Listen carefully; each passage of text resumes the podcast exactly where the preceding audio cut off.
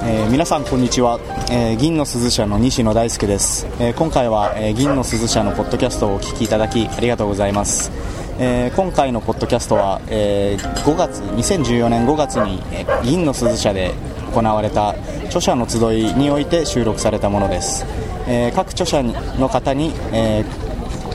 各著書を、えご紹介いただくという形で収録させていただいております。また、え今回の収録においてインタビュアーとして木村文章店の木村さんにお越しいただきました。木村さんよろしくお願いします。よろしくお願いします、えー、私木村文章店の木村義孝と申します、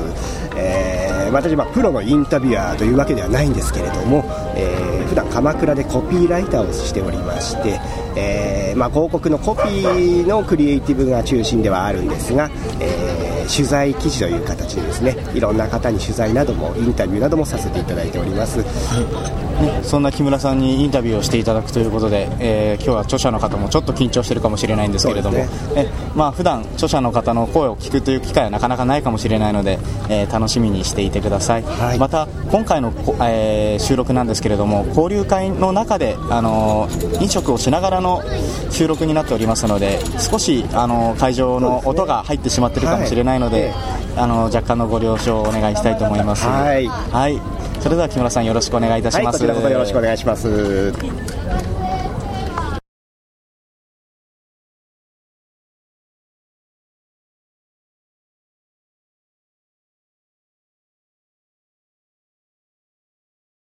少年詩集夫婦山本純子です。はい、ちょっとお話を伺えればと思います、はい、よろしくお願いいたします。はい、これはこの夫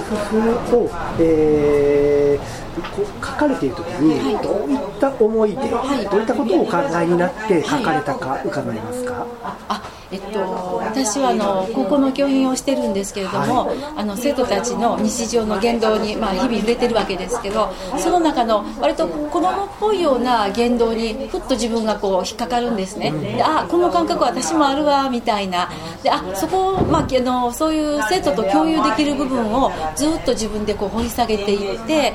でそれが付き合ってるのは高校生なんですけどもその共有できる部分は多分中学生小学生にもきっとつながっていくんだろうなと思って幅広く子どもたちにあのこんな感じあなたもあるっていう感じで問いかけたいと思って作っています。僕も子供一番小さいんですけども、はい、2人おりまして、日々のこの言動行動にこう、はい、こことふふってなることがもう本当に日常茶飯事ですだけどその、まあ、高校生の生徒さんのことを中心に書かれていながらも、はい、中高中小学生中学生にも共感してもらえるんじゃないかという話あったんですが、共感先に読んでもらって、共感してもらった先に、どんなことをこう感じ取ってもらいたいと思いますかあ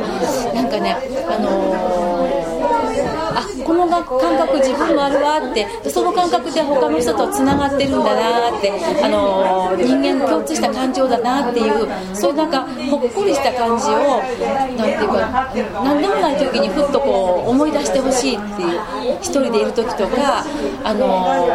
まあ一人一人でいるんだけどその一人じゃないみたいな感じであのいろんな瞬間にその。まあ、詩っていうのはまあ言葉の枠がありますけどもその額縁に入った絵のようなその言葉である詩をあのいくつも知っておくことであのいろんな瞬間に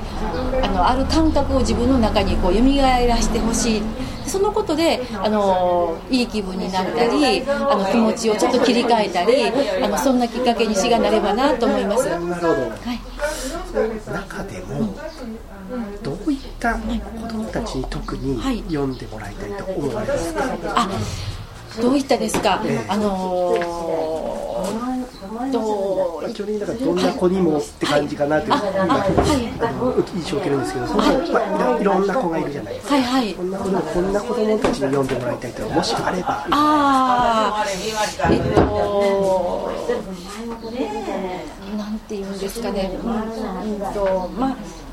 ちょっとなんか自分がこうやりたいことがわからないとかあの何してたら自分が楽しいのかわからないとかあのちょっとそういうとこであの止まっているっていうかあのそういう子にちょっとこうふっとこう幸せ感を膨らませるっていうかああのあ言葉って別に何もお金もかからないような世界で楽しいってことが生じるんだなっていうそういう体験してもらいたいなって思うんです。あのその中学生たちと特別授業みたいなのをやらせてもらったりすることもあるんですけども、はいはいはい。なんかこう結構こう自分の行く先とか、夢とか目標とかあるいは自分自身とかに見失いかけてる子が多いのかなという印象があるんですね、はい。はいはい、そんな中でなんか今の子たちにこう山本さんからメッセージとかあれば伺えますか？あメッセージですか、はい、あのあれですねあの、まあ、自分がこう、まああの私はいつも自分があのスカッとしていたいなって思うんですね。でもやっぱりその、まあ、難しいことに直面したり人間関係の中で面白いことがあの面白くないことがあると息がちょっと詰まってくるんですけどそういうのは、まあ、自分が子供ミュージカルしてるせいか知らないけれどもちょっと大きな声を出してみてミュージカルの場合は体ゆするんですけどこうやってあーあーってゆすったりするんですけど体ゆすって声発散してあの呼吸をちょっとこのあの解き放つっていうかそんなことでスカッとするのであのちょっと体のケアしてみてっていうあんまり心の中でのぐずぐず思うんじゃなくて体を動かすとか声出すとかそういうことで案外気分切り替わるよっていうことを、はい、あの私の詩を読んでもらったらそういうちょっとヒントもありますのであのぜひやってもらいたいです。はい。山本さんおすすめの詩とかって？あこの中でですか？この中であればぜひちょっといっぺん朗読していただけると嬉しいな。えっとちょっと長めなんですけど「満月」っていうものです。あの私暗唱してるんですけど別にあのあのいや一応念のため見てくださいい。きます。ちょっと久しぶりなので噛まないかなって心配ですけど大丈夫ですか、はい、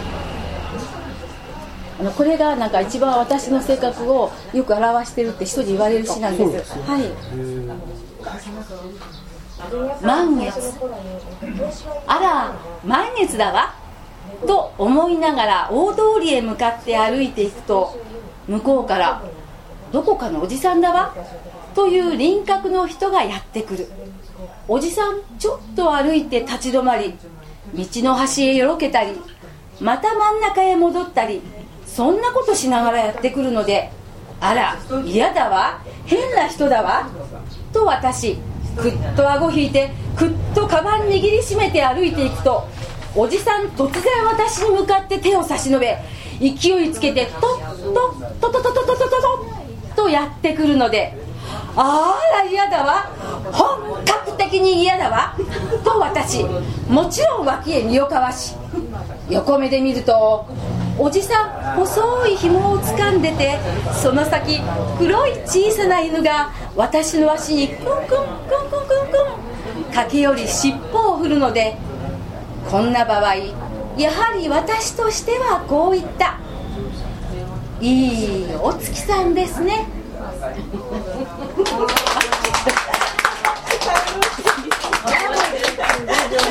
すいません。お騒がせしました。い。えいえ。大変点だったありがとうござい。ますあどうも素晴らしかった延々とやりますよ。乱暴でも聞きたい素晴らしかった。ありがとうございます。じゃあ大丈夫ですかじゃあはいすいません。どうもありがとうございました。すいません。失礼します。今回のポッドキャストはいかがだったでしょうか、えー、著者の声を聞くという、えー、機会はあまりないかもしれなかったのですけれども皆様お楽しみいただけたでしょうか、えー、インタビューをしてくださった木村さんいかがだったでしょうか？はい今回ですね、えー、たくさんの著者の方にお話を伺って、え、それぞれの本を書かれた時の思いですとかどういったこう読者の方に読んでもらいたいですとか？そういういろんなお話を伺えて大変楽しい時間を過ごさせていただきました。またそれぞれの本に対するこ興味ですとか魅力もすごく感じられて改めてそれぞれの本を読んでみたいなと思いました。はいありがとうございます、えー、今回はインタビュアーとして木村文商店の木村さんにご協力いただきました。木村さんどうもありがとうございました。どうもありがとうございました。それでは皆さんまた次回もお耳にかかりましょう。さようなら